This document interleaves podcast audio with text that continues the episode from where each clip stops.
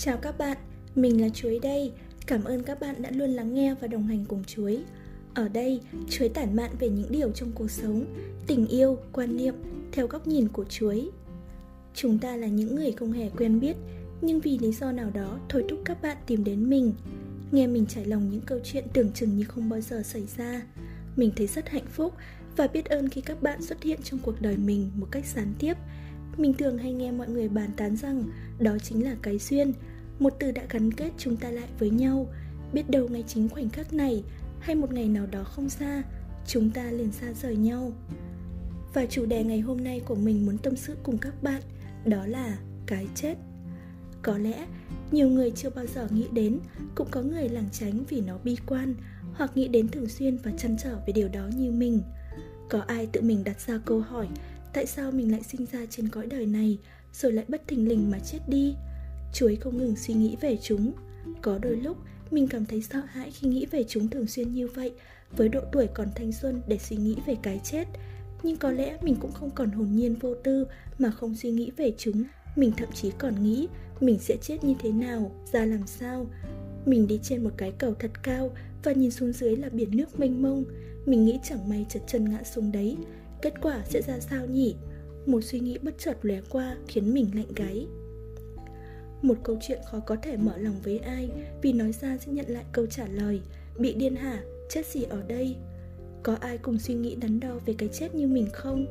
Có những người sắp chết, Họ khát khao được sống từng ngày, Nhưng cũng có người dễ dàng buông xuôi ngay cả khi họ đang có sự sống Người ta hỏi nhau, Nếu chỉ còn một ngày được sống, Bạn sẽ làm gì?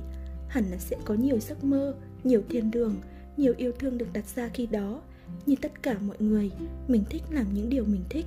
Mình thích được hát bài hát mà mình yêu thích dù bất cứ nơi đâu. Thích một ngôi nhà nơi đó mình chỉ nuôi mèo, được ôm nó và đi ngủ và chơi cùng chúng.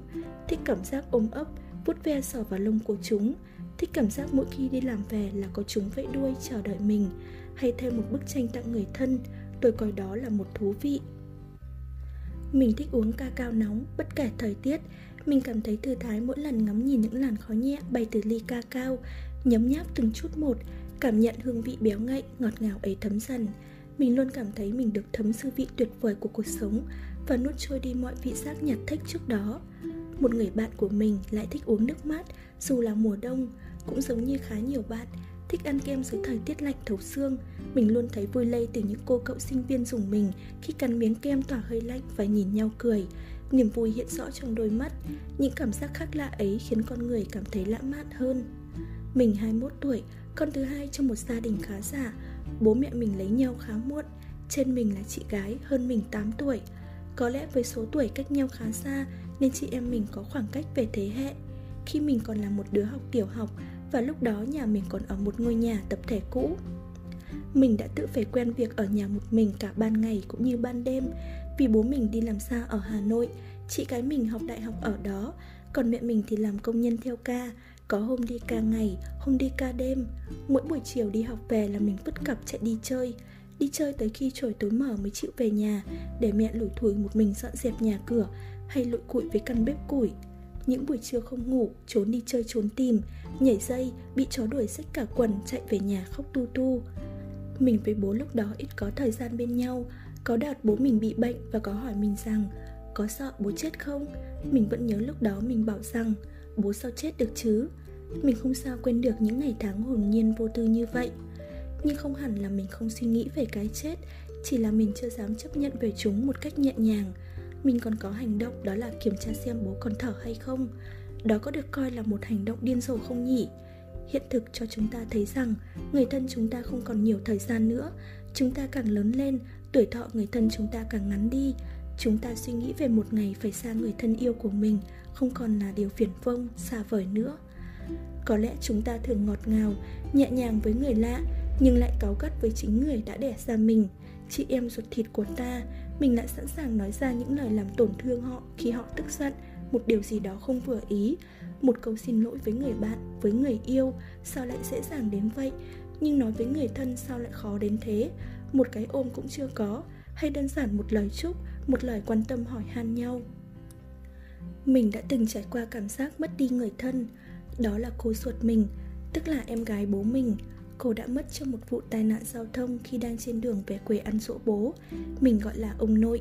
Một tiếng chuông điện thoại reo lên từ điện thoại của bác Minh. Tiếng đàn ông một người lạ nói ra từ đầu máy bên kia. Có phải đây là người thân của chủ điện thoại này không? Ngay sau đó nhận được câu nói, Cô mình đã không qua khỏi trong vụ tai nạn đó. Chiếc điện thoại đã rơi xuống ngay khi câu nói chấm dứt. Người sốc nhất là bà nội mình.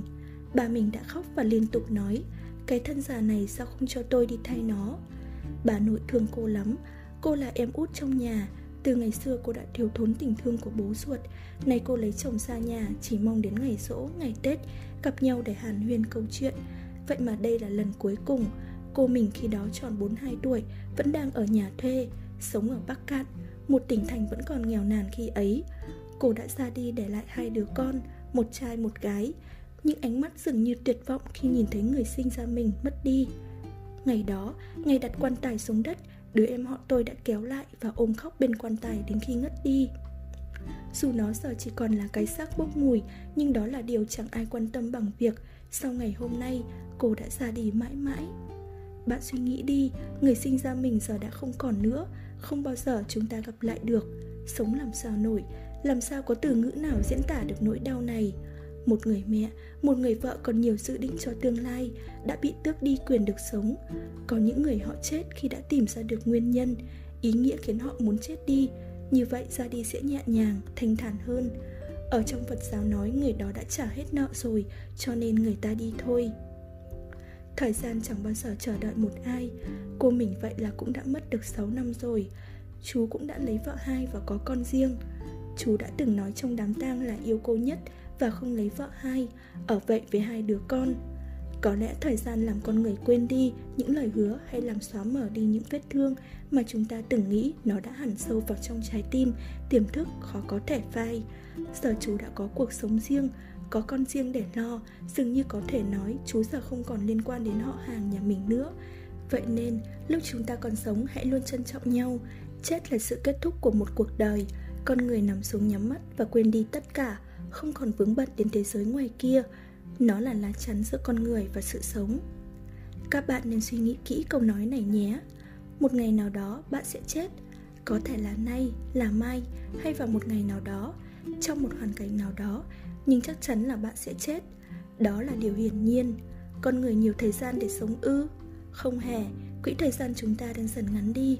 Mỗi một ngày chúng ta trải qua quỹ thời gian ngắn đi một ngày các bạn nên dừng lại và ngẫm nghĩ câu mình nói ngày hôm nay. Một khi bạn ý thức được bạn sẽ phải chết, bạn sẽ luôn cố gắng từng ngày sống sao cho thật ý nghĩa. Sống để không phải hối hận, bạn dường như biết điều đó, nên từng ngày đặt ra cho bản thân mình một kế hoạch, một mục đích rõ ràng, mỗi khi bạn mở mắt thức dậy để nó trôi qua không hề vô vị. Đừng để đến khi chúng ta chết đi rồi mới khóc lóc, hứa hẹn với nhau đốt những vật chất bằng giấy. Có quan niệm rằng khi chúng ta làm điều tốt ở hiện tại, khi chết đi chúng ta được lên thiên đường. Còn chúng ta làm điều xấu, chúng ta bị đẩy xuống địa ngục. Một người thân chúng ta mất đi không hoàn toàn là biến mất, mà họ vẫn luôn theo dõi ta, phù hộ chúng ta. Chúng ta thắp cho họ một nén hương. Nấu một món ăn họ yêu thích để làm dỗ, mời họ về cùng ăn. Các bạn tin điều đó là có thật hay không? Mình chỉ đơn giản hiểu rằng chết là hết sự vật, sự việc ở trái đất này nó vẫn quay, vẫn tiếp diễn. Chỉ có bạn là không còn tồn tại nữa. Những kỷ niệm, những câu chuyện, những người bạn đã từng gặp, tất cả đều biến mất.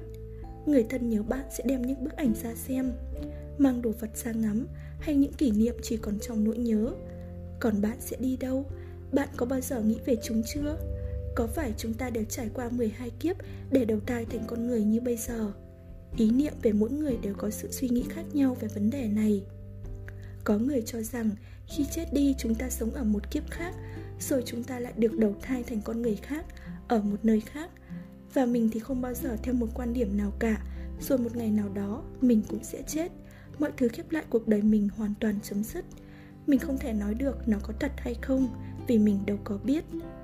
Chỉ có cuộc sống hiện tại mình mới cảm thấy nó quan trọng hãy sống một cuộc sống sao cho đáng sống, một cuộc sống ý nghĩa, để đến khi một ai đó chết đi, họ cảm thấy gặp mình là một điều hạnh phúc trong cuộc đời của họ.